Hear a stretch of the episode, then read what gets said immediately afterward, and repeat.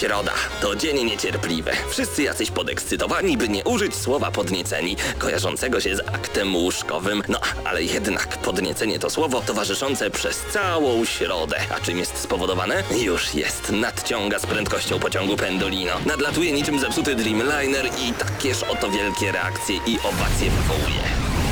W środę o dziewiętnastej w Radiu Centrum gramy na maksa. Najstarsza w Polsce audycja o grach wideo. Jarasz się? Nie musisz. My jaramy się grami. Włącz radio o dziewiętnastej w środę i graj.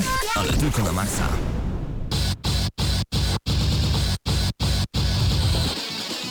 Ty chyba już doskonale wiesz i twoja mama wie już też, że kiedy Blady Beatrus leci przed godziną dziewiętnastą, to nikt normalny nie siedzi przed mikrofonem. Tu gramy na maksa! Witamy bardzo gorąco wszystkich tych, którzy włączyli Radio Centrum dokładnie w tym momencie. Hubert Pomykała, Paweł Typiak, a także Mateusz Danowicz i Mateusz Widut. Cześć panowie. Hejo. Cześć. Panowie, Fallout cztery został zapowiedziany. Jaramy się chyba mocno. Oj tak, oj tak, jaramy się. Szczególnie tym, jak fajnie to przedstawili, bo to nie jest taki typowy teaser, trailer. Jak, jak zwykle, jak ktoś prezentuje grę po raz pierwszy, to daje coś krótkiego bardzo. No tak. I z zapowiedzią następny trailer za dwa tygodnie. Tutaj pokazali naprawdę trzy minuty. A myślicie, że troszeczkę sobie jaja robi tutaj Bethesda ze względu na tego psa, który pojawia się w trailerze, że śmieją się troszeczkę z Call of Duty? Tak, pies... śmieją się z Call of Duty sto procent. Może trochę, ale też pies już był w Falloutie, Fallouta. Ale jest bardzo więc... podobny do tego z Call of Duty, tak, nie? Jest nawet taki bzd, lekko, lekko brzydkawy, taki wycięty jak z green screena, centralnie wyjęty z Call of Duty. Nie, ale a propos brzydoty tego Fallouta, to chyba się nauczyli, żeby prezentować gry, które rzeczywiście mogą tak wyglądać jak na na zwiastunach. No znaczy to jest Bethesda, to oni też, nikt chyba się nie spodziewał fajerwerków graficznych po grze od Bethesdy. Przynajmniej ja się nie spodziewałem, ale fajne jest to, że wygląda bardziej kolorowo niż Fallout trzy. No właśnie, bo jest Hubert, mniej taki zielono-szary. Co wiemy troszeczkę, y, troszeczkę właśnie, a muszę od razu zwrócić uwagę, bo jeden z naszych słuchaczy zwrócił nam uwagę, że za dużo używamy słowa troszeczkę i troszkę. Y, na dzisiaj nie ma tego słowa, okej? Okay? Bo troszkę przeginamy. Ups, okay, dobra. Tylko troszeczkę będziemy używać. Dobra. Hubert, co wiemy na ten temat? Na temat Fallouta cztery wiemy tylko tyle. Przede wszystkim, że jedną z lokacji w tej grze będzie Boston. Ktoś mhm. zorientował się, że w tym trailerze jest statua Paula Reveriego, który był jakimś tam działaczem w trakcie amerykańskiej rewolucji, bardzo ważnym, która mhm. stoi w Bostonie. I budynek po, po apokalipsie, który nazywa się U S S Constitution. Mhm. I warto też zwrócić uwagę na to, że w tym trailerze spadają bomby, tak? Czyli to będzie prawdopodobnie być może jakiś prequel, być może coś na samym początku. Według typologii Fallouta to był tam dwa tysiące siedemdziesiąty siódmy rok, kiedy te bomby spadły. No Być tak. może coś takiego będzie. No zobaczymy, trzymamy na razie kciuki, żeby to w ogóle wypaliło jak najszybciej. Na razie nie znamy chyba żadnej daty, prawda? Nie, nie. Na pew- najpewniej na E trzy po zostanie zaprezentowana ja, de- rozgrywka i... Informacja dla słuchaczy, ja uwielbiam, kiedy pytam chłopaków, o co się oni kręcą głową, że nie. Jesteśmy w radiu, tak? Pamiętajmy. E trzy, na pewno na E trzy coś będzie. Zdecydowanie, właśnie, E trzy znowu w tym roku... E... piętnastego czerwca chyba. Zgadza się. Tak, o trzeciej rano. Mhm. Wszystkie są o trzeciej rano? Nie, zaraz. Nie, Bethesdy konferencja piętnastego czerwca. A, no to dobra, dobra. A, a Sony znamy... też chyba dzień wcześniej. A Sony później, czy o trzeciej rano, więc... Tak, tak. Okej, okay, natomiast wesoło. Microsoft, Nintendo, pewnie Nintendo pojawi się w sposób wirtualny, ale Electronic Arts, Ubisoft, czy wiemy no coś przed, więcej? przed pewnie. To jest po od godziny... Standardowo. Ale godzin... czy wiemy już, to czy pewnie? Tak, tak, tak. dziewiętnasta godzina, płytę dwudziesta trzecia, północ i trzecia. Czyli co, znowu spotykamy się w Padbarach w całej Polsce, żeby wspólnie oglądać? Tak, tak, jak żeby inaczej. No i bardzo dobrze, jeżeli macie ochotę, razem zgramy na maksa od razu Faktycznie, przeżywać... to już za tydzień. To już zapomniałem. Jeżeli macie ochotę, razem zgramy na maksa przeżywać E trzy w Padbarze w Lublinie, zapraszamy serdecznie. To jeszcze nie jest oficjalna zapowiedź, natomiast wiemy, że na sto procent takie spotkanie się odbędzie. Także będziemy, będziemy siedzieć tak długo, na ile ludzi zostanie tak naprawdę. No, w tamtym roku siedzieliśmy do, do rana. Pią- do piątej czy szóstej tak. rano. Dokładnie. Pierwszym e, porannym wracamy już do domu. Dokładnie. Mi się najbardziej podoba, kiedy już wszyscy śpią sobie tam, gdzie tylko mogą i nagle, panowie, Sony będzie coś ogłaszać. Głowa do góry, głowa do góry. O nie, to nowy Killzone, to nie. I wszyscy idą spać. Panowie, znowu coś Sony ogłasza. Głowa do góry. O, Assassin's Creed. No spoko, spoko. No zobaczymy, czy Project Morpheus pojawi się y, właśnie na, tym, na tych targach E trzy? Pojawi się. Myślisz? Na nie? Nasz wróżbita Mateusz dzisiaj mówi, chyba tak. Chyba tak. Raczej powinno być. Panowie, y, Krzysiek Kurasiewicz z Radia Centrum y, spotkał się z ekipą z Techlandu. Już za chwilkę zaprezentujemy wam wyjątkowy materiał. To będzie ponad dwudziestominutowa rozmowa, bardzo ciekawa notabene. Ja nie ukrywam, że odpaliłem ją na chwilę, żeby tylko sprawdzić, jak ona brzmi jakościowo, a zostałem do samego końca, bo te pytania i te odpowiedzi po prostu są wciągające. Każdy fan gier wideo po prostu powinien z nami być. Natomiast, jeżeli także jesteście fanami gier wideo, odpalcie gramy na maksa kropka p l, tam jesteśmy na czacie. Dołączajcie. Yy, Hubert, co jeszcze dla nas przygotowałeś na dzień dzisiejszy? E, można w zasadzie powiedzieć o samym E trzy, tak? Są plotki, że Sony przygotowało, przygotuje i powie o Dark Souls trzy, że to będzie trzecia część serii Dark Souls, że to nie będzie Demon Souls dwa i że nadal będzie nad tym piekę sprawował Hidetaka Miyazaki, czyli koleś, który robił wszystkie inne Dark Soulsy, ale to jest plotka, która gdzieś wynikła.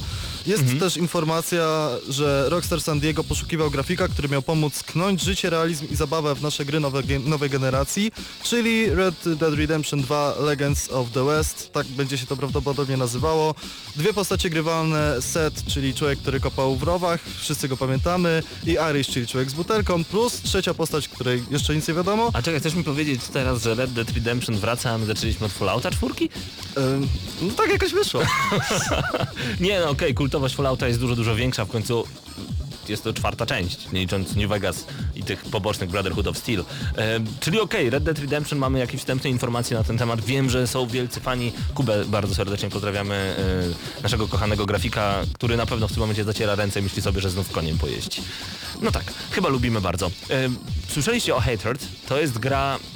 Polska. Słyszeliśmy i graliśmy. Już grałeś. Polska gra, w której zabijamy niewinnych ludzi ku swojej uciesze. Taki symulator Breivika niektórzy mówią. No i dlaczego pięć na dziesięć? Dlaczego? A, ty już, a no tak, bo ty już tak, recenzję tak. wystawiłeś na tak, Eurogamerze. Tak, znaczy też gra na cztery godziny, troszeczkę ponad cztery godziny, więc no, krucho. Przejście. Ale wiesz, czy, ja wiem. czy czujesz chęć zabijania niewinnych ludzi, wyjścia na ulicę i roztrzaskania komuś nie, jakoś głowy? Tak, jakoś nie za bardzo. Tak nie samo za jak bardzo. Po Armagedonie też nie czułem, żeby czyli, rozjeżdżać ludzi. Czyli ja teraz zadam pytanie typu, e, typ, typu telewizje śniadaniowe. Czyli pan jest normalny? No, no przepraszam, ale tak wyszło jakoś. Nie, tylko gram w te gry, ale staram się być normalny. I, i naprawdę nie chce pan nikogo zabić? Nie, nie. Po znaczy, przejściu może to jeszcze przyjdzie, może to jeszcze przyjdzie. A, poczekajmy no, trochę. Trzymamy kciuki, wówczas Zobaczymy. zaprosimy pana ponownie. No dobrze, y, opowiedz troszeczkę więcej na temat samej gry. Więc to jest gra... przeciętna trochę moim zdaniem, strzelanka jest przeciętna. Czyli troszeczkę um. hype był za duży ze względu na brutalność? Znaczy, ja myślę, że hype'u nie było, było po prostu cały czas była mowa o tej otoczce, a tak. samego hype'u na rozgrywkę nie, są, nie znam nikogo, kto by się jakoś specjalnie nastawił, że to będzie świetna produkcja, no ale mówię, um, strzelanie jest takie po prostu porządne, mhm. więc nie wiem, czy to wystarczy, żeby zwrócić uwagę. W ogóle nie ma absolutnie żadnego rozwoju postaci, zadania poboczne są bardzo mało skomplikowane, a naprawdę mogli zrobić tam więcej. Nie ma żadnych znajdziek, ani niczego, co w ogóle by nas zmuszało, żebyśmy podeszli do tej gry po raz drugi nawet. Nawet tak. Po jednorazowym ukończeniu. Więc i poza tym optymalizacja jest straszna na P C. Nawet na, spełniając wymagania rekomendowane, są spadki poniżej trzydziestu F P S-ów. Chociaż trzeba przyznać, że udało im się zrobić całkiem fajny, fajny silnik fizyczny i destrukcję otoczenia. Nawet z karabinu możemy rozwalić ścianę mieszkania zwykłego i przez to strzelać do ludzi. Taki trochę frostbite. No troszeczkę. No, w każdym razie to, to im się na pewno udało i oprawa też jest całkiem interesująca, ale... A fabuła? Fabuły tam nie ma. No jaka, jaka fabuła? Koleś wychodzi z domu, bo chce oczyścić świat z brudu ludzkości i tyle. I nie ma żadnej fabuły, więc no, no po prostu mówię, przeciętne. Gdyby nie ta otoczka i gdyby nie ta taka trochę niecodzienna grafika, to myślę, że nikt nie zwracałby za bardzo uwagi. Ja znowu wrócę do telewizji śniadaniowej. Mateuszu, kiedy pan przestał zabijać niewinnych ludzi? Nigdy. Czyli cały czas pan to robi, okej. Okay. Uwielbiam telewizje śniadaniowe, jaja są od samego rana, zawsze te pytania są po prostu głupie. A czy ja coś przegapiłem? Czyż było Hatred gdzieś? W Dzień Dobry T V N czy coś? Nie, ale... Do... Tak naprawdę, wiesz? O ile główny bohater nie jest Geraltem, ze Spychowa, Geraltem no z Rivi, no to, no to nic się nie mówi. Przecież ci ludzie nie mają zielonego pojęcia, którzy mówią o Wiedźminie, co to w ogóle jest Wiedźmin. Nie wiedzą nawet, kto napisał książkę i że w ogóle była książka. Nie, dajcie spokój. Był tylko film z Żebrowskim. Do... Dokładnie. Wrócimy do was już za chwilkę. Zostawiamy was na moment z krótką przerwą muzyczną. Lubimy wracać do muzyki z Need for Speeda, szczególnie kiedy przypomniał mi się ostatnio openerowy koncert grupy Bastille, kiedy ona została przerobiona, utwór Pompeii właśnie w Need for Speedzie, no to no aż chce się wrócić do openera i do Bugatti Veyron albo do Koenigsegga. Po prostu chce się jeździć. Zostańcie z gramy na maksa, już za chwilkę pogadamy z Techlandem.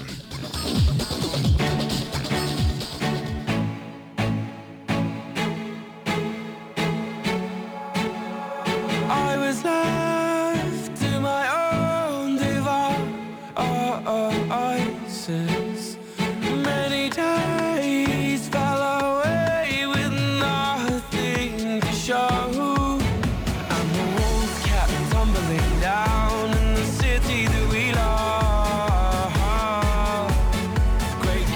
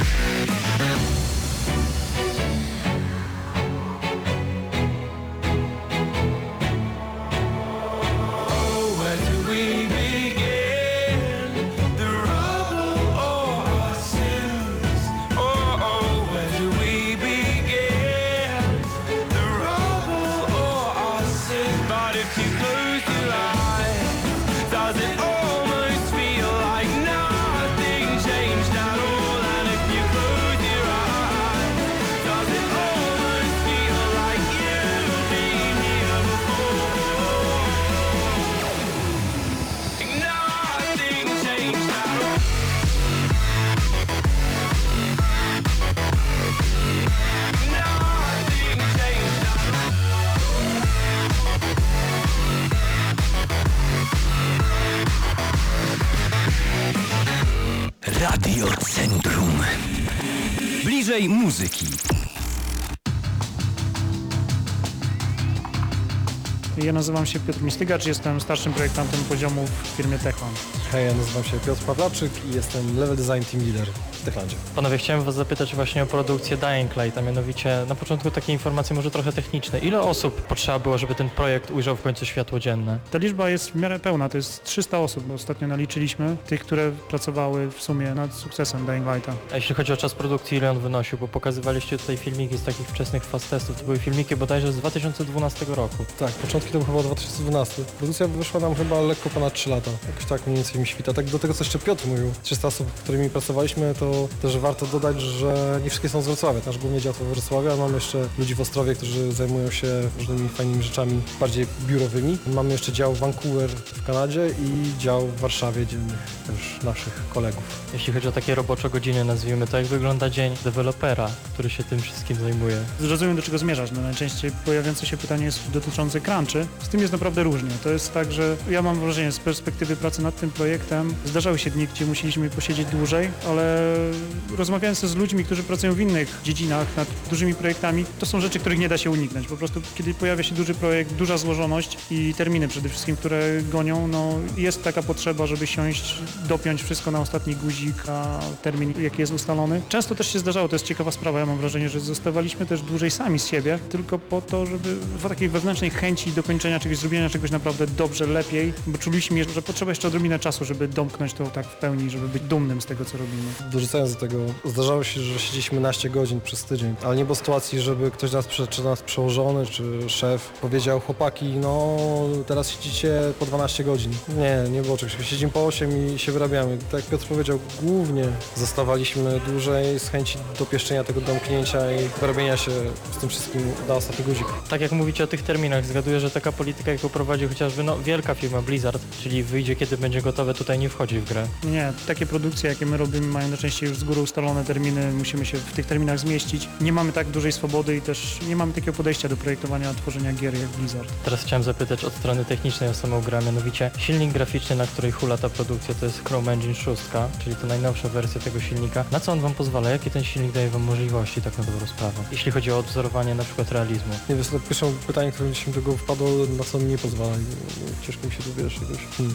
Znasz coś? To jest też bardzo techniczne pytanie, ale na prezentacji, którą pokazywaliśmy, jednym z tematów bardzo ciekawych było oświetlenie, jakie mamy od niedawna, fizyczne, które pozwala nam osiągnąć no, ten realizm bardzo zbliżony do rzeczywistości. To jest coś, z czego jesteśmy naprawdę dumni, wymagało też masę pracy od nas w pewnym momencie, ale efekt myślę, że jest warty tego wysiłku, jaki włożyliśmy. No, jesteśmy też w stanie budować coraz większe mapy i to też widać. Też technologie te mniejsze, takie działające gdzieś w tle, jak właśnie selekcje, o których wspominaliśmy, selekcje hierarchiczne, pozwalają nam to budować sprytnie, sprytnie budować duże obszary i z tego też korzystaliśmy namiętnie przy produkcji Dying Light. Właśnie jak mówisz o tej selekcji hierarchicznej, tak jak pokazywaliście, to miasto, które zaprojektowaliście w grze, ono tak na dobrą sprawę powstawało, może powiedzieć, z pewnych pakietów, to znaczy nie tworzyliście każdego budynku oddzielnie, tylko tak jak gdyby stworzyliście pewną bazę, którą kopiowaliście na poszczególne miejsca. One były w pewien sposób podobne do siebie, czyli nie przykładaliście do każdego budynku tyle czasu i nie traciliście też tyle tego czasu na projektowanie. I tak i nie, bo część budynków była takich bardzo podobnych do siebie, takich generycznych, ale były też miejsca, w których się skupiliśmy bardziej. Zależało nam na tym, żeby części lokacji w tych miastach były bardzo unikalne. Te budynki, praca nad nimi trwała troszkę dłużej, wymagały też czasami dodatkowych asetów, pojedynczych asetów tak naprawdę, które pozwalały sprawić, że z elementów, których budowaliśmy budynek obok, który wygląda jak tak naprawdę budynek kilka metrów dalej, tylko że w innym kolorze, budowaliśmy coś, co wyglądało zupełnie inaczej. Też pozwalało graczom się dużo łatwiej odnaleźć w tej przestrzeni i tak to wyglądało. Trochę nam to ułatwiło pracę, ale chcieliśmy to jakoś też sprytnie rozkręcić dalej. Czyli jeżeli nie robiliśmy tych indywidualnych lokacji, o których mówi Piotr, a robiliśmy ich całkiem sporo, zwłaszcza w późniejszym stadium projektu, gdzie chcieliśmy najmniej, że to rozróżnić, to dać możliwość orientowania się graczom, gdzie są w danej części mapy. To w tych selekcjach, jak już na przykład stworzyliśmy ten jeden dom, to mieliśmy do niego doklejonych kolejnych kilka sekcji hierarchicznych. Mogliśmy wymieniać na przykład wnętrza albo zewnętrza tego budynku, czyli mieliśmy jedną jakby skrupkę zbudowaną, która spełnia fajne wrażenie i wszystkie inne wymagają to movementu i spawnowania przeciwników. I to mogliśmy oklejać już różnymi innymi selekcjami z zewnątrz czy w środku, że niby ten sam układ mieszkania, czyli tak jak mamy wszędzie w blokach te same mieszkania, a jednak środki inne, ale przyspieszało nam to pracę znacznie. Głównym elementem, na którym opiera się ta gra, to jest właśnie ten parkour, widok pierwszoosobowy. Bardzo często w waszej prezentacji pojawiała się nazwa tytułu Mirror's Edge. To chyba, można powiedzieć, jest jasne, że to był jakiś wyznacznik, pewna inspiracja dla was przy tworzeniu tej gry. Tak, no w momencie, w którym zaczynaliśmy pracę nad Dying Light, no, chcieliśmy zrobić coś więcej niż nasza poprzednia gra Dead Island i jednym z założeń była większa swoboda. No, naturalne w procesie takim twórczym jest podejrzenie też, jak to wygląda, żeby szybko zobaczyć, z czym się mierzymy. W tamtym okresie czasu bardzo popularną grą był Mirror's Edge i był dla nas na pewno na początku, na starcie bardzo fajnym wyznacznikiem, jak to ludzie z dajsa zrobili dobrze. Mieliśmy się tak naprawdę w dobrym miejscu do startu. W przypadku tych kilku lat rozwinęliśmy troszkę ten system, na pewno jest płynniejszy. Z niecierpliwością czekamy na drugą część Mirror's Edge'a. Grę prywatnie bardzo lubię, więc też nie mogę się doczekać na kolejną część. Jeżeli chodzi o Mirror's Edge'a, jedna z głównych referencji na starcie, to co gdzieś tam wspominaliśmy na wykładzie, zaczęliśmy od haków, czyli rzeczy robocze nazwanych haków, elementów rozkładanych ręcznie na scenie, które odpalały daną animację na graczy, mógł wykonać to wspięcie czy przeskok nad czymś. Czyli poszliśmy tym kluczem właśnie Mirror's Edge'a, czy Far Cry'a, czy innych tego typu produkcji i w którymś momencie okazało się, że mamy tych haków tak wiele na scenie, że ciężko nam się w tym połapać i ciężko nasz edytor, renderując je wszystkie naraz, gdy chcemy zobaczyć, gdzie co jest, daje sobie z tym radę. Wtedy poszliśmy do jednego z naszych programistów, prosząc go o pomoc, Bartosza Kulona, zresztą świetną osobę. Metodą prób i błędów udało mu się uzyskać wykrywanie kolizji gracza z przestrzenią, odpowiednio przygotowanymi meszami na scenie. Mogliśmy te wszystkie haki wywalić, mogłeś naturalnie już się wspinać na wszystko dookoła. Ułatwiło nam to bardzo robotę i dziś mieliśmy też w środku taką satysfakcję, że przeskoczyliśmy chociażby chłopaków z Ubi i dajsa. Czy ten system tego naturalnego parkouru, natural movement, jakby to nazywacie, to było ten element, który było najtrudniej zaimplementować właśnie do tej gry? Co to był jeden z elementów. Nie wiem, czy był któryś, można tak w ten sposób posortować rzeczy, które tam w jakiś sposób montowaliśmy, implementowaliśmy. Wydaje mi się, że to był na równi z każdym innym. Tak naprawdę to był jeden z rzeczy, którą chcieliśmy mieć. Ona nam, no naprawdę, tak jak Piotr wspomniał, otworzyła oczy i pokazała, jak naprawdę tej swobody dużo możemy w tą grę włożyć. To była czysta przyjemność budować ten świat tak, żeby gracz mógł tak naprawdę iść tam, gdzie chce. Nie nazwałbym tego czymś trudnym z perspektywy czasu. To było może czasochłonne, ale bardzo przyjemne, satysfakcjonujące na końcu. Z perspektywy czasu może rzeczywiście nie, ale jak sobie tak przypomnę, jak zaczynaliśmy w ogóle i zawsze myśleliśmy, że robimy grę w trzy D i że Dead Island był trzy D i że Call of Juarez był trzy D i, i nagle dostaliśmy cały natural movement i mieliśmy pamiętać o tym, że gracz teraz nie będzie chodził tylko lewo, prawo, chodził po jednej drabinie, po jednych schodach, tylko wejdzie na każdy budynek i fajnie byłby mu otworzyć każde piętro budynku, dach i to wszystko. Wtedy chyba pierwszy raz poczułem się, że robię grę w trzy D, czyli tak naprawdę musiałem zadbać o to, że fajny gameplay jest tak, że wertykalnie, pionowo w górę. To dodało dużo, dużo więcej roboty i trochę tak zaczęło otwierać umysł, co my w ogóle robimy, jak chcemy to zrobić. Ale chyba nam się udało. Nie, chyba na pewno nam się udało i w sumie jestem z tego dumny. Jak rozumiem, w sesji tworzenia tego parkouru motion capture poszedł w ruch. Tak, motion capture. Początki były takie, że mam nasze wewnętrzne małe studio motion capture, w którym możemy sobie szybko coś potestować, porobić i nagrać i specjalistów, którzy to obsługują. Więc zwłaszcza pierwsze jakieś próby, animacje, robiliśmy to wszystko u nas bezpośrednio. Z czasem, co było widać w filmie, dosyć szybko gdzieś przy współpracy próbowaliśmy ściągnąć ludzi, którzy są specjalistami w tym, no bo u nas czy to modelerzy, czy my, level design, czy programiści, no raczej nie wychodzą po pracy, nie skaczą po dachach, więc staraliśmy się ściągać kogoś, kto się na tym znaje, no z takich osób to był David Bell, którego może ludzie kojarzyć chociażby z trzynastej dzielnicy, gdzie tam kicał sobie po tych dachach i osoba ta do nas przyjechała i z nami współpracowała z naszymi animatorami i z ludźmi, aktorami, którzy ubierali się później w stroje mock-up i nagrywaliśmy z nimi coś. Przy tak dużym i ambitnym projekcie, jakim jest Dying Light, nie ma chyba mowy, żeby nie było żadnych błędów. Tutaj mam na myśli jakieś pomniejsze przenikanie się chociażby obiektów, czy doczytywanie się tekstu, czy w ogóle jest możliwe, żeby takie drobnostki nawet w jakiś sposób unikać ich, czy to jest rzecz niewykonalna przy tak dużym projekcie? Im większą grę robimy, no, tym większa szansa na to, że coś zrobimy nie tak. No, myśmy włożyli masę wysiłku w ostatnich miesiącach, tygodniach tak naprawdę pracy, dokąd tylko mogliśmy. Staraliśmy się wszystkie takie rzeczy, które mogłyby w jakiś sposób gracza troszkę w tej imersji zaburzyć ją. No niestety nie dało się ogarnąć tego wszystkiego. Nadal znajdują się takie miejsca, są gracze, którzy znajdą, po prostu będą grali godzinami, żeby znaleźć takie miejsce, nam je pokazać. No, możemy starać się, ale niestety nie przy tak ogromnym świecie, tak ogromnych mapach, które robiliśmy, zawsze znajdą się takie miejsca, które gdzieś nam umkną. No teraz kwestia tego po prostu, ile nam się uda tego wyłapać w ostatniej chwili przed wydaniem gry. Tutaj uśmiechałeś się, jak zadałem pytanie, bo chyba wiesz, do czego zmierzam, mianowicie jeśli chodzi o wersje konsolowe, to z tego co widziałem, z tego co czytałem też na forach, pojawiały się takie błędy, które no, mocno psuły rozgrywkę, można powiedzieć, czyli kasował się na przykład progres albo całkowicie znikał ekwipunek. Jak to się dzieje w ogóle, że takie duże błędy przedostają się przez tą fazę testowania i są w końcu w finalnym produkcie? Powiem tak, czasem zadajemy sobie to samo pytanie, które właśnie nam zadałeś. Wiesz co, mamy sztaby ludzi, naprawdę sporo i to świetnych specjalistów, testerów, którzy to ogarniają i spędzają tyle samo godzin jak my, albo jak nie dwa razy więcej na to, żeby to przetestować, co zrobiliśmy i wypluć nam to, co sprawdzamy. Jeszcze często pod koniec produkcji pojawiają się ludzie z zewnątrz, którzy nam to testują, więc takich wyłapanych rzeczy to my dostajemy no, w miliony, bym powiedział. No ale ten bug, o którym wspomniałeś, no on był dosyć specyficznie, jak go się uruchamiało. Gdzieś wspominałem, niczym tajne kody z Mortal Kombat na Fatality. Trzeba było spełnić tyle warunków, których nie udało nam się jakoś dziwnym trafem wyłapać wcześniej. Zresztą jak dostaliśmy pierwsze newsy o tym, że jest taki problem, mieliśmy problem, żeby go odtworzyć. Siedzieliśmy troszeczkę nad tym czasu, żeby dojść do tego, dlaczego tak się robi, dlaczego tracimy ten progres. Ja to widzę tak, robimy bardzo dużą grę.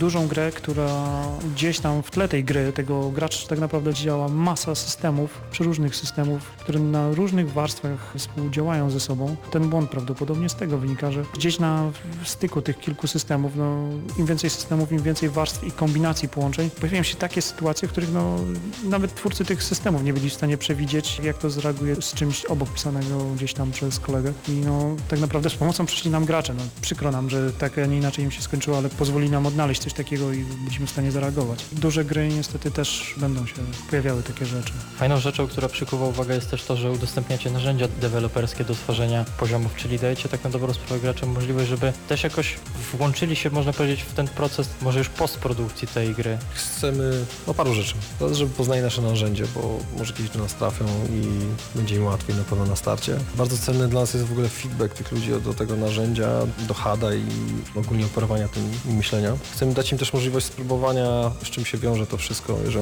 ktoś w zaciszu domu może spróbować sobie pociągnąć taki design od zera do bohatera, czyli wymyśla quest, później go realizuje. Teraz doszły update'y, w tym DevToolu można własne modele tam implementować, wrzucać. Jest to też rzecz, na którą zwracamy jakoś uwagę. Nie chodzi o jakąś kradzież pomysłów czy coś takiego, raczej o to, co ludzie robią, jak to robią. Może warto ich na przykład zaprosić do nas i z nimi porozmawiać i może nawiązać jakąś współpracę. Jest to fajne narzędzie, nie tyle, znaczy nasz DevTool, można wziąć też inne rzeczy jak Unreal czy Unity, do budowania własnego zaplecza, do budowania własnego portfolio, który bardzo, bardzo przydaje się na wszelkich rozmowach rekrutacyjnych, czy to do nas, czy to do innych firm, bo czasem właśnie ten jeden obraz, jeden pomysł potrafi opowiedzieć więcej niż tysiąc słów na rozmowie rekrutacyjnej. Myślę, że jest na pewnym poziomie to jest też bardzo fajna rzecz na utrzymanie graczy, tych graczy, którzy już zagrali w naszą grę, poznali ją, chcieliby coś więcej, mają tą taką żyłkę twórczą, ten taki zapał do zrobienia czegoś swojego, pograli, chcieliby coś więcej, te narzędzia im to umożliwiają. To jest też dla tych ludzi, którzy mogą zostać z, tą, z naszą grą na dłużej i spróbować swoich sił właśnie w tym, czym się zajmujemy, czyli głównie w projektowaniu poziomów. No mnie bardzo cieszy oglądanie pracy, naprawdę trafiają się tam perełki ludzi, którzy poświęcają dużo swojego prywatnego czasu, żeby zrobić coś na naszych narzędziach. Przede wszystkim dają upust swojej wyobraźni. Niektóre rzeczy, które tam widzimy, są naprawdę odleciane i to zrobione no prawie że profesjonalnie. Z tego co wiem, w ciągu dwóch miesięcy od premiery gra sprzedała się w ilości trzech milionów sztuk. Czy można uznać to za sukces? Bo pobiliście wynik Wiedźmina też, czyli produkcji, która jest to będą utożsamiana właśnie z Polską. Czy to można uznać za sukces taki dobry wynik? Wiesz co, bardzo seksny wynik był większy. Z tego co pamiętam, już było takie docelowe podsumowanie i chyba jakoś mocno większy był. Tak, to był bardzo duży sukces. Przebiliśmy przynajmniej dwa razy naszą poprzednią produkcję Dead Island, który dla nas był już niezłym sukcesem. Przebiliśmy Wiedźmina, którego nie traktujemy jako konkurencji, bo są to nasi znajomi, którzy robią też świetną robotę i fajnie, bo promują Polskę. Tak, wielki sukces. Nie, że czuję się jak gwiazda, albo jak tam autorytet, czy inne rzeczy, ale dało to dużą, dużą satysfakcję tego, że to, co zrobiliśmy, zostało przyjęte tak ciepło na świecie. Tak, ja z tego, co kojarzę, jedną z informacji, którą ostatnio udostępniliśmy, była dużo większa liczba, to było już chyba cztery i pół miliona unikalnych użytkowników zarejestrowanych gdzieś tam na jakichś serwerach. No ta liczba daje do myślenia. To jest coś, co kiedy siadam sobie po pracy w domu i myślę, że taka masa ludzi zobaczyła tak naprawdę efekt mojej pracy ostatnich trzech lat, no to i, się podoba. i się podoba. To naprawdę czuję się dumny z tego, co zrobiłem. Patrząc na ten finalny produkt, ile pomysłów, które podczas produkcji czy jeszcze przed produkcją się pojawiły, musiały pójść w odstawę, w której musieliście rzeczywiście się rozstać. Kurczę, ciężko tak podzielić, wiesz, co wyszło, co nie weszło. Prawda jest taka, że no, było tego przynajmniej dwa razy tyle. Tak weryfikując w zależności od tego, co mogliśmy zrobić, albo co chcieliśmy zrobić, albo wiele rzeczy dochodziło nawet do fazy prototypu, gdzie mogliśmy tego namacalnie sprawdzić na naszych levelach, dotknąć. Był chociażby taki grappling hook, który został w końcu w grze, ale był taki luźny pomysł, który doszedł do fazy prototypu i spodobał się na tyle i na tyle też nie psuł innych rzeczy, innych mechanizmów, że mógł znaleźć się w grze, albo parę takich pomysłów, które no jednak docelowo albo nie spełniały naszych wymagań, albo nie były aż taką fajną zabawką. To taka ciekawostka a propos rzeczy, które gdzieś tam w jakiś sposób odstawialiśmy też troszkę na bok, kiedy robiliśmy tą grę. Jest łuk, który pojawił się teraz w D L C. To była fajna rzecz, którą już dawno temu zaczęliśmy testować. Widzieliśmy, że jest, działa, no, ale nie bardzo też względów ograniczeń czasowych będziemy w stanie w pełni wykorzystać. I ona gdzieś sobie tam leżała na półce, czekała i naprawdę ucieszyliśmy się, kiedy zaczęliśmy pracę nad Bozak Horde, kiedy padł pomysł, że wraca łuk i praca nad łukiem została dokończona. Świetna zabawka, na pewno zmieniająca troszkę grę, na pewno graczom, którzy już zagrali wszystko, zrobili wszystko. Jest to gadżet, który troszkę odświeży im ten gameplay. Chciałem też zapytać o przyszłość marki, jako jest Dying Light. Czego możemy się spodziewać w najbliższej przyszłości, czy to jeśli chodzi o kontynuację tej gry, jakieś dodatki czy D L C, byle nie pokroju tej słynnej zbroi dla konia?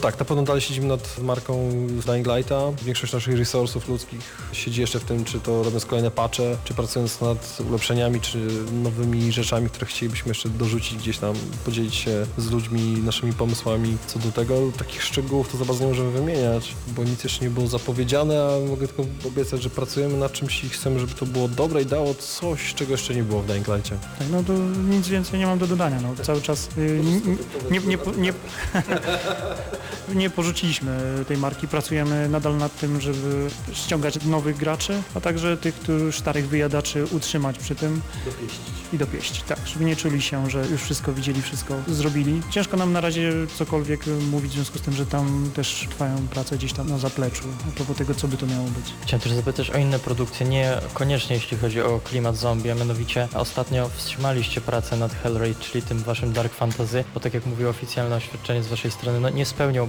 może do końca tych pokładanych w nim oczekiwań, czyli jednak apetyt rośnie w miarę jedzenia. Łatwo mi trochę wypowiedzieć ten temat, bo miałem okazję szczęście dotknąć Hellraida zaraz po Dying Light'cie i włączyć się w produkcję tego naprawdę ciekawego i fajnego produktu. On już teraz w tej fazie, w której był nieukończonej gry, a naprawdę na wysokim poziomie, był bardzo przyjemną przygodą. Ja osobiście gdzieś go w środeczku porównywałem do Dark Messiah, takiej gry starszej, która była gdzieś bliska mojemu sercu, więc czułem się naprawdę świetnie chodzić takim trochę dungeon crawlerem i walcząc z potworami. Ale wyszedł Dying Light, który położył nam już samym dosyć wysoką poprzeczkę. Nie chcemy zniżać naszych poziomów, chcemy gdzieś skoczyć wyżej i zaczęliśmy się zastanawiać, czy może nie warto tego Hellraida troszeczkę bardziej kopnąć gdzieś wyżej, zrobić z niego czegoś, co przynajmniej zaskoczy tak miło ludzi jak Dying Light. Więc on chwilowo gdzieś tam sobie odpoczywa i mamy nadzieję, że wróci w chwale. Większość ludzi została przerzucona właśnie do dopieszczenia jeszcze tutaj na koniec Dying Lighta i różnych do niego dodatków. Chciałem też jeszcze zapytać się odnośnie rekrutacji, bo puszczali się też slajdy. Czy może jest taka szansa, żeby znaleźć czy to miejsce zatrudnienia chociażby u was w firmie, czy też może w ogóle, jeśli chodzi o to środowisko producenckie gier komputerowych? To jak najbardziej. Dosyć świadomie pokazaliśmy ten slajd aż trzy razy podczas prezentacji, przy przerwie, na początku, na końcu. Tak, szukamy, zatrudniamy. Skończyliśmy jeden duży projekt i w planach mamy kolejne. Rozbudowaliśmy znacznie nasz budynek, bo aż dwie trzecie i jest tam miejsce na nowych ludzi. Nasz zresztą indywidualny budynek, nic nie wynajmujemy, tylko jest to nasz techlandowy budynek, w którym czujemy się bardzo dobrze. I tak, potrzebujemy ludzi różnych, z różnych działów. Na pewno będziemy szukali level designerów, na pewno będziemy szukali level artystów. Tylko warto gdzieś tam przesiągnąć do tego naszego dev-toola czy do czegoś innego, popracować troszeczkę, dotknąć tego, zobaczyć, czy w ogóle ci się to podoba i uderzać do nas. Nad iloma projektami jeszcze pracujecie, jak możecie zdradzić? To są już jakieś projekty w zaawansowanej fazie, czy to są jeszcze pomysły, jakieś idee, które gdzieś tam w głowie krążą? Ja w tej chwili tak naprawdę odpoczywam sobie od robienia jakichkolwiek dużych gier. Zajmuję się bardziej przygotowywaniem właśnie materiałów pod szkolenia nowych pracowników, zbieraniem tej wiedzy, którą do tej pory mamy, bardziej takie zajęcia proedukacyjne, że tak powiem. Także ja w tej kwestii gdzieś na razie jestem na boku, czekam na rozwój sytuacji. No to Piotr tutaj łatwo odpowiedział, jest tak. Niestety nie mogę powiedzieć ile, jakie i co. Mogę tylko zapewnić, że poprzeczka znowu wyżej, uderzamy, robimy coś fajnego i mamy apetyt na więcej. Ruszamy też trochę mniejsze rzeczy, bo mamy też dział iOS, który świetnie daje sobie radę i lada moment będzie wypuszczał kolejne fajne produkty. No i cały czas trzymamy się tego Dying Lighta, nie chcemy mu dać zasnąć jeszcze. Jeszcze, żeby na końcu fajnie spuentować tą rozmowę, czy patrząc na Dying Light, tak jak już ta gra wyszła, czy jesteście zadowoleni z tego, co zaserwowaliście graczom? Kurczę, nie wiem, żeby to za bardzo P R owo nie zabrzmiało, jestem bardzo zadowolony. To jest chyba pierwsza gra, którą robiłem tyle lat, znaczy inne gry też robiłem tyle lat. Pierwsza gra, którą jak przyniosłem moją kopię własną, prywatną do domu, po tych wielu testach, wielu rzeczach, które robiłem, wielu godzinach, które spędziłem nad robieniem, testowaniem tego, co robię, z chęcią odpaliłem na własnej konsoli, połączyłem się z kumplami, zresztą też z Techlandu i w kołpie przechodziliśmy te misje, które robiliśmy. Ja zdradzałem im szczegóły, których na przykład nie byli w stanie wcześniej doznać, gdzie co jest ukryte, gdzie jest jakiś secret, albo jak odblokować jakiś devcraft. I bawiliśmy się przy tym świetnie, przy czymś, co widziałem setki razy, robiłem setki razy, przeszedłem na spokojnie sam w domu z kolegami i bawiłem się świetnie, więc tak, ogólnie radość świetna. Chociaż grając, zwłaszcza osoba, która to robiła, dostrzega, oj, tu mogliśmy zrobić lepiej, oj, tu jeszcze mogliśmy, kurde, szkoda, że czasu zabrakło, ale bawiłem się świetnie. Ja mam bardzo podobnie, w sensie cały czas patrząc na ten gotowy produkt, czuję to zadowolenie, ale no też cały czas wyłapujemy te miejsca. No to jest to, o czym mówiliśmy na początku, że też staraliśmy się troszkę przyciąć, żeby było jak najlepsze, ale nadal były gdzieś miejsca, które warto byłoby jeszcze dopracować. Nawet najmniejsze błędy, no chciałby się je usunąć, jeżeli sami trafimy na nie. Podsumowując tak, no jestem bardzo zadowolony. To jest już któraś z kolei gra, nad którą pracowałem, no i czuję, że to, co zrobiliśmy, jest naprawdę fajne. Warto dodać także, że dla Radia Centrum i dla Gramy na Maxa z przedstawicielami Techlandu rozmawiał Krzysztof Kurasiewicz. Słuchacie Gramy na Maxa.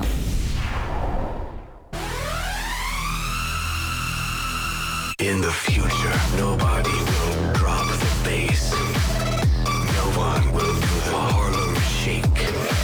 No one will know bitches love cake. There will be no internet friends. There will be no antidote. The human race will be extinct.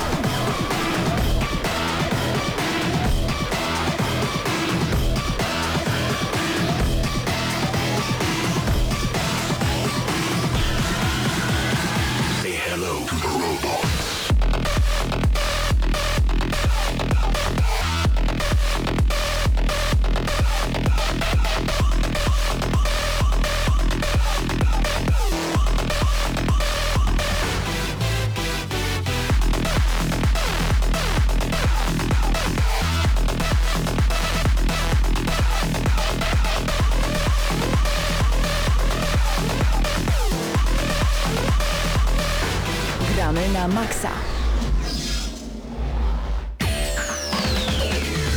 Wracamy w tym momencie do audycji Gramy na Maxa. Witamy bardzo gorąco tych, którzy dopiero włączyli Radio Centrum na dziewięćdziesiąt osiem i dwa FM w Lublinie lub w w w kropka centrum kropka f m. Panowie, czy wiecie, że ma być klasa w Kędzierzynie Koźlu? Jak się odmienia Kędzierzyn Koźle? Koźle. W miejscowości Kędzierzyn-Koźle, zawsze to jest bezpieczniej.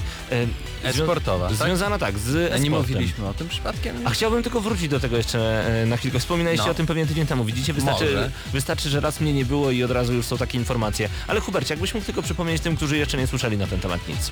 No jeśli oczywiście M E N się zgodzi na to, żeby taka klasa powstała, ma być w niej docelowo trzydzieści osób i mają powstać z tego aż trzy teamy w Counter-Strike'u Go. Ma to być jeden team główny, dwa rezerwowe. I oprócz tego, że ta klasa będzie miała swoje oddzielne zajęcia, które będą polegały tylko na treningach i zajęciach teoretycznych z grania w F P S-y, będą mieli swojego y, prywatnego trenera, swój prywatny serwer, y, swój budżet na wyjazdy, a także dzieje? psychologa. To jest, to, jest, no? to jest ciekawe, bo to jest klasa licealna, tak? C S G O dostało P E G I osiemnaście, a oni będą mieli psychologa już od pierwszej klasy liceum. Nice.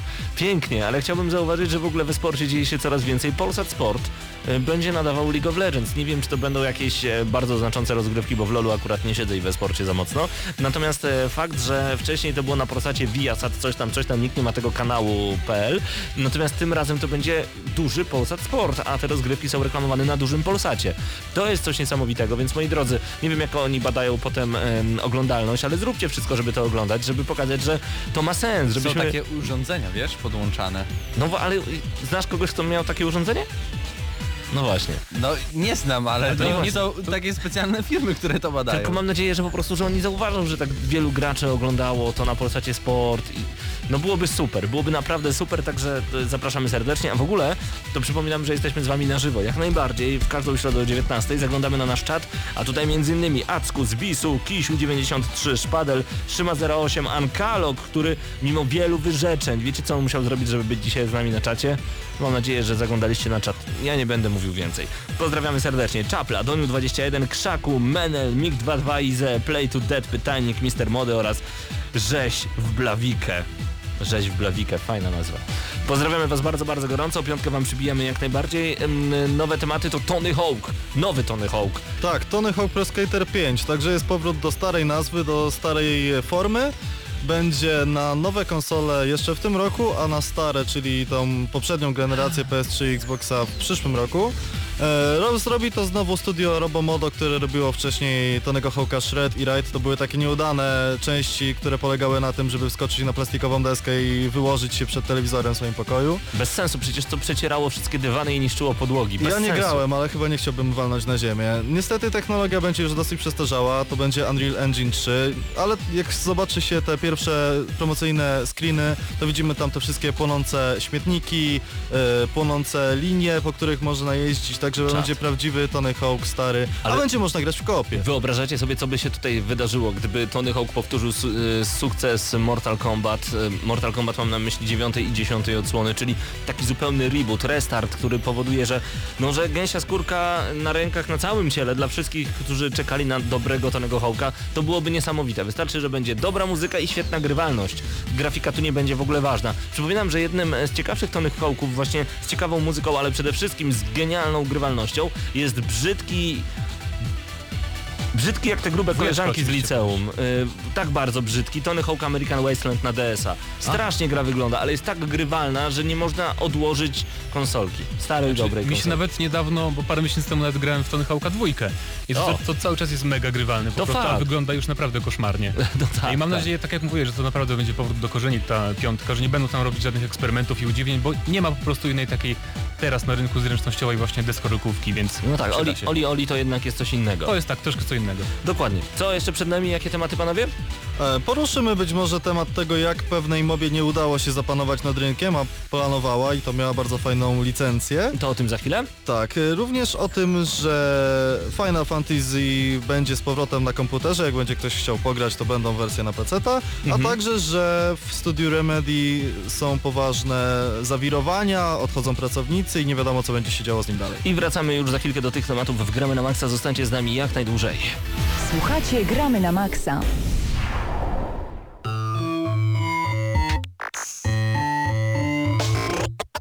Well, here we are again. pleasure. Remember when you tried to kill me twice? Oh, how we laughed and laughed. Except I wasn't laughing. Under the circumstances, I've been shockingly nice. You want your freedom to begin. That's what I'm counting on. I used to want you dead, but now I only want you gone. She was a lot like you, maybe not quite as heavy. Now little Carolyn is in you too. One day they woke me up, so I could live forever. It's such a shame the same will never happen to you. You got your choice that I played. That's what I'm counting on. I'll let you get right to it. Now I only want you gone. My only friend, oh, did you think I meant you? That would be funny if it weren't so sad. Well, you have been replaced. I don't need anyone now. When I delete you, maybe I'll stop feeling so bad. Go make some new disaster. That's what I'm counting on. You're someone.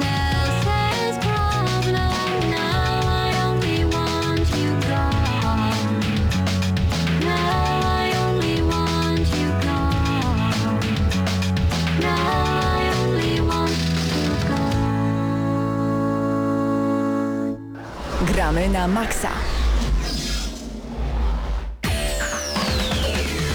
Nie bez powodu pojawia się właśnie taka muzyka w Gramy na Maxa.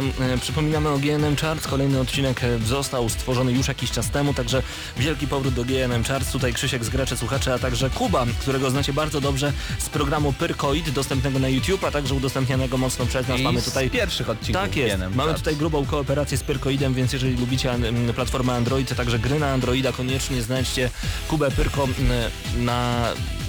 na po prostu YouTubie, tak. Albo Kubę Pyrkę. Ja zawsze nie pamiętam, jak Kuba ma ksywkę, jak ma na nazwisko. Pyrka lub Pyrko. Pozdrawiamy Cię, Kuba, ściskamy mocno. Pyrkoid po prostu znajdźcie. Natomiast no właśnie, G N M Charts jest aktywny, to jest lista przebojów z gier wideo. Dlatego jak słyszycie GLaDOS w tle, to no nie dziwcie się, uwielbiamy głos GLaDOS, uwielbiamy tą starą złą kobietę.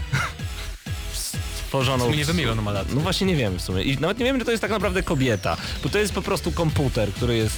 okropny. Ale pani, która podkładała głos. No to, to na pewno jest, była kobieta. Jest na pewno. Starsza. Aha, no. Dobrze, e, właśnie zaczęliśmy jeszcze, zanim przejdziemy do tego, co przygotował dla nas Hubert, Mateuszu, nowa ścigałka.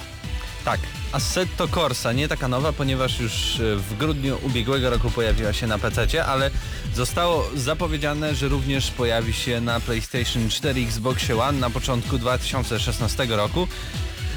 I to jest bardzo ciekawa produkcja, która na przykład na pececie przebija graficznie, przynajmniej jeśli patrzeć na te wszystkie aspekty, że tutaj jakieś ślady opon, wyprofilowanie toru, to co widzimy w oddali, Project Cars. No ale to są nadal konsole, więc wcale się nie ma co Znaczy dziwić. Jeśli chodzi o peceta, a jak będzie na konsolach? No zobaczymy. To, znaczy, zobaczymy. to jest, to jest na pewno tytuł, jeżeli uważacie, że Project Cars jest dla was e, trochę zbyt arcade'owy, jeżeli są tacy ludzie, to Assetto Corsa na pewno już jest symulatorem taką a pełną gębą. Project Cars jaką grą był? E, podobało mi się, był taki właśnie, dało się ustawić tak, żeby było akurat. Czyli taki trochę symulator, trochę taka lekka nutka zręcznościowości e, z, tym, z tymi włączonymi niektórymi pom- pomocami i tak dalej. Ale i tak czekam na N F S-a nowego, bo brakuje, brakuje mi typowo arcade'owych strzela- strzelanek. A, czemu nie, czemu nie? Ja to bym chciał na przykład Blura dwójkę zobaczyć. Stary, to Oj, jest tak. cały czas hit we wszystkich padbarach w całej Polsce. Ludzie po prostu chcą mieć split screen, strzelać do siebie Fordem, Focusem. No bo to Mario Kart, nie? I Oplem Rahimem. Suchy żart, Focus, Rahim, wiecie o co chodzi. Dobrze, to nie było śmieszne. E, wiemy jeszcze o... właśnie, coś nowego zostało zapowiedziane. Bethesda.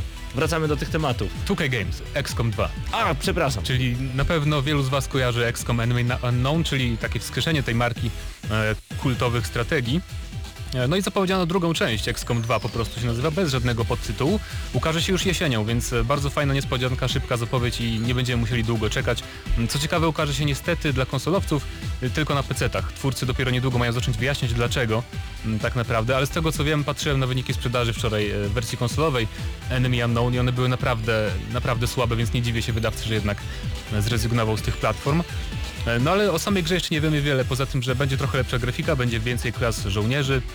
No i akcja będzie osadzona dwadzieścia lat po wydarzeniach z pierwszej części, w której jak się okazało wcale gracze nie wygrali, bo kosmici objęli panowanie, panowanie nad ziemią i tutaj nasz oddział X COM będzie takim, taką partyzantką tak naprawdę, więc całkiem fajny pomysł na kampanię. Nieźle, nieźle. E, pytają się, e, czy czekamy na... A, Maru, e, mister Mody pisze, ja chcę zobaczyć kolejną część Maluch Racer.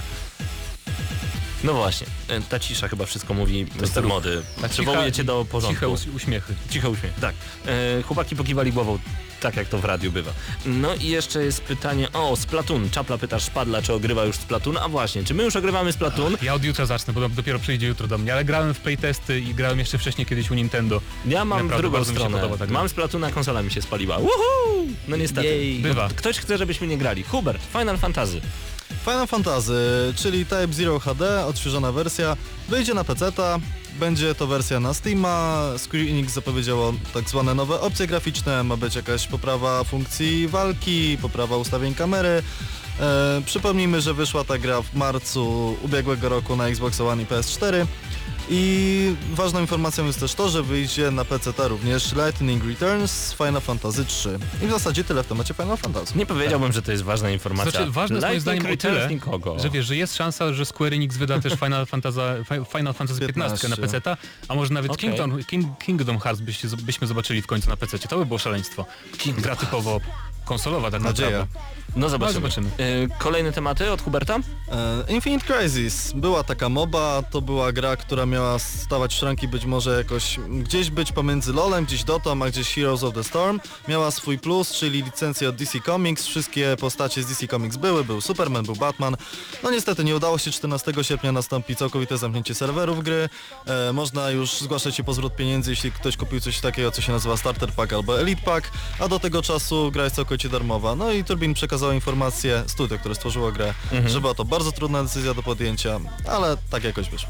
O, smutne, smutne, smutne wieści, tym bardziej, że ta gra zadebiutowała w pełnej wersji tak naprawdę w marcu dopiero. Dopiero Więc w marcu. Strasznie krótkie miała życie. Mnie bardzo przygnębiło, do tej pory grałem, bardzo mi się podoba.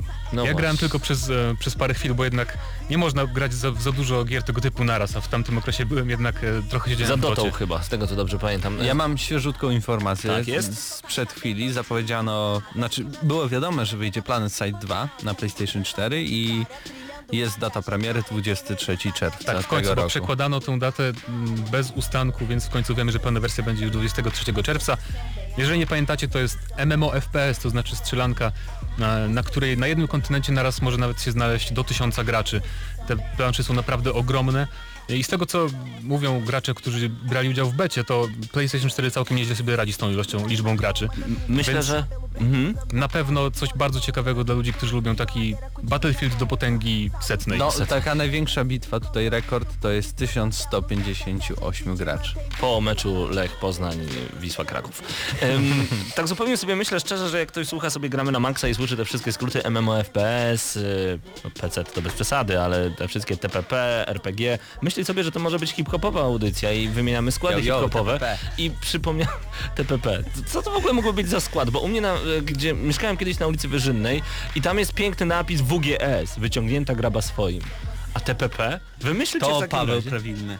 To Paweł Prawilny. Wymyślcie jakąś fajną nazwę dla składu T P P albo M M O R P G. To musi być dobra akcja. Czekamy na wasze e, fajne odpowiedzi na czacie. Nagramy na maxa kropka p l.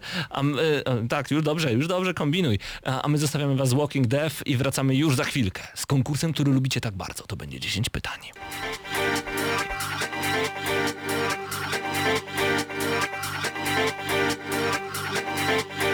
Go. Uh. Let's go. Uh.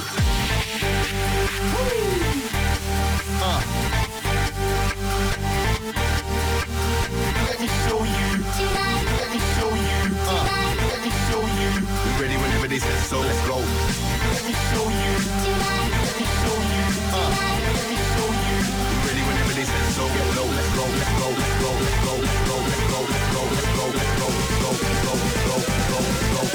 Hello.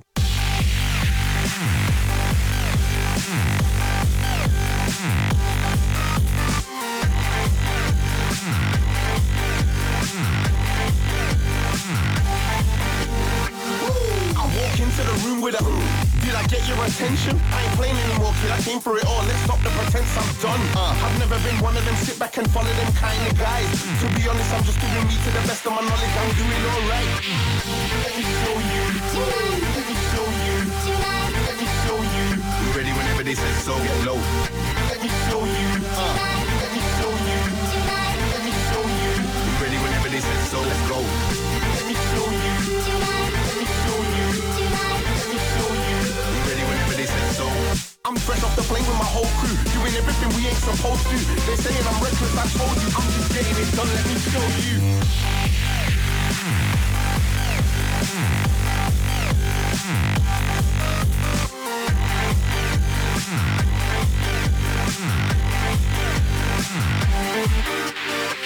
I've never been one of them sit back and follow them kind of guys. To be honest, I'm just giving me to the best of my knowledge, I'm doing alright. And I show you, if you don't know who I am, the go-to that you go to when you need to go harder than most do, and most do.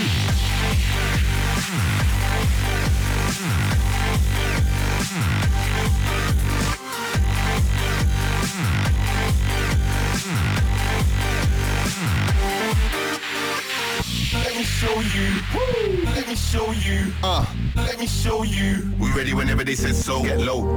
Let me show you, let me show you, uh, let me show you. We ready whenever they said so, let's go. Let me show you, let me show you, uh, let me show you. We ready whenever they said so, get low. Let me show you, let me show you, uh, let me show you. We ready whenever they said so, let's go.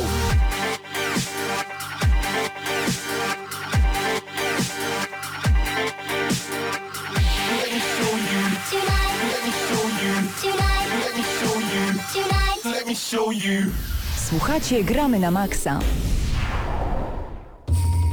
Ale dzisiaj tłuste bity lecą z naszych głośników i bardzo dobrze, to oczywiście yy, muza prosto z Need for Speeda. Nie wiem, Need for Speed Rivals to jest ta gra, którą kocham i nienawidzę jednocześnie dwa na dziesięć i osiem na dziesięć w tym samym czasie. Ciężko wystawić temu czemuś, aż cisną się dziwne słowa na usta, yy, końcową notę no, wystawiliśmy, muzę ma świetną. Natomiast no, my czekamy na wasze odpowiedzi a propos tego, gdyby istniał skład yy, hip-hopowy, który nazywałby się MMORPG, to jakby się nazywał naprawdę. I tutaj Szpadel napisał: masywna mordownia organów różnych przez granaty, elo, to my, to właśnie my, twoja stara też, rzece patrzy co ja chcę, elo, masywna mordownia. R P G, rolada po grecku, R P G, rychupeja, grochówka. Sorry, to śmieszne słowo. Nie, to było śmieszne. F P S, fajny Paweł słucha. Dobrze, doceniamy kreatywność. Elo, no dobrze. Rychupeja, grochówka. Rychupeja, grochówka, to mi się strasznie podoba. Rolada po grecku, elo, na tarcie, wielkie, siedmiu ziomków na starcie. Dobra, koniec, bo zaraz zaczniemy rymować i będzie źle. Yy, Hubert, ty jeszcze tak? z nami nie grałeś w dziesięć pytań. No, jeszcze nie grałem. Nie wiem, czy znasz zasady, ale jeżeli ich nie znasz, to już przywołuję wszystkich do porządku. Uwaga, uwaga, drodzy słuchacze, gramy w dziesięć pytań. To jest taka dziwna gra, którą wymyśliliśmy jakiś czas temu i okazało się, że cały nasz czat lubi ją bardziej niż my. Bo myśleliśmy, że ona jest taka... taka ło, taka ło. No, więcej nie można powiedzieć. Natomiast okazuje się, że czat jest skręcony na maksa. Bo my zawsze gramy na maksa. Więc yy, zabawa polega na tym, że jeden z nas wymyśla jakąś grę, a my staramy się zadać... pytania, maksymalnie dziesięć w sumie, i odgadnąć, co poeta miał na myśli. Więc Hubert, po raz pierwszy grasz razem z nami, więc masz już w głowie jakąś grę, tak? No, mam w głowie grę, tak. Dobrze. My w takim razie razem z czatem jesteśmy już gotowi do tego, aby zacząć zadawać pierwsze pytania. Mateusz Danowicz, Eurogamer kropka p l, proszę o pierwsze. Czy bohaterem jest mężczyzna? Tak. Kto teraz? Ja? Tak. A um, e, czy gra wyszła w ostatnich... E, e, No ostatnie dwa lata, czy, czy, czy pojawiła się w ostatnich dwóch latach? Nie? Nie, czyli mamy coś starszego. Ja wiem, mam taki fakt w głowie, że Hubert jest posiadaczem PlayStation trzy. Spojrzał na mnie i się uśmiechnął. Czy to jest gra na PlayStation trzy? Tak. Yeah! Dobrze, do, dobrze znać kogoś lepiej. Trzy pytania już są za nami. Na razie wiemy, że yy, głównym bohaterem jest... Szpadel pyta, czy to Uncharted. Mateusz, ty możesz zadać to pytanie ewentualnie, ale drąż temat dalej. Czy to jest strzelanka trzecioosobowa? Nie. Nie. Sorry, Szpadel. Sorry. O Jezu. Kisiu, sorry, mister Mody także sorry. Matwas ma też dobre pytanie, no ale no, nie, nie podglądajmy w takim razie, patrz mi w oczy Mateusz i zadaj piąte pytanie. Głównie... Czy ta gra ma fabułę? Tak. No, a, a no tak, no Tetris może nie mieć na przykład. No ale tam głównym bohaterem nie jest no mężczyzna. Właśnie. A widziałeś grę, w której głównym bohaterem jest facet i gra nie ma fabuły? Hatred. Okej. Okay. Proszę. Um, czy... Oprócz głównego bohatera gramy kimś jeszcze w tej grze, czy jest tylko jedna postać do nie. grania? Czyli gramy tylko jedną postacią, sześć, czyli The Last of Us nam odpada, panowie. Jakby nie patrzeć. No dobra, to teraz ja. Czy to jest ten slasher gra akcji? Tak. A, no to, czy to jest God of War? Tak. Mamy God of War, a mamy God of War, ale którą część? Właśnie. No to ty jest God of War. No, czy to jest God of War trzy? Tak. A, może by Ascension jeszcze było. Czyli czekajcie, łup, łup, udało nam się, w takim razie zgadliśmy, że no. to jest God of War. Dzięki Hubert. Ym, nagrodą dla... A w sumie właśnie, kto to zgadł? My zgadliśmy. Dla ciebie nagrodą. Nie ma nagrody, ale pozdrawiamy bardzo gorąco tych, którzy razem z nami na czacie byli. Yy, kto pierwszy napisał God of War? No już patrzę. Wojtek, Fallout cztery! Ma... Wiem, że Fallout cztery, bitches! Tak, Wojtek Drewniak już za chwilkę i audycja Łomot. On się... On gra w dwie gry, grał w dwie gry w swoim życiu. W pierwszą komunię świętą i w Fallouta cztery. I przepraszam, jeszcze trzecia... Alice Madness Returns. A to on już grał w Fallouta cztery? A tak się śmiali, że nie będzie! Nie, no nie grał w Fallouta cztery, ale w serię Fallout po prostu. Ja nie lubię Fallouta, bo zabija mnie pierwszy szczur. No ale to może się zdarzyć. Moi drodzy, kończymy w ten sposób audycję Gramy na Maxa, a zostawimy was z jakąś wiksiarską nuzą. Nuzą, muzą. Bandit Slaughter, Raison Werner, nie wiem co powiedziałem, ale brzmi...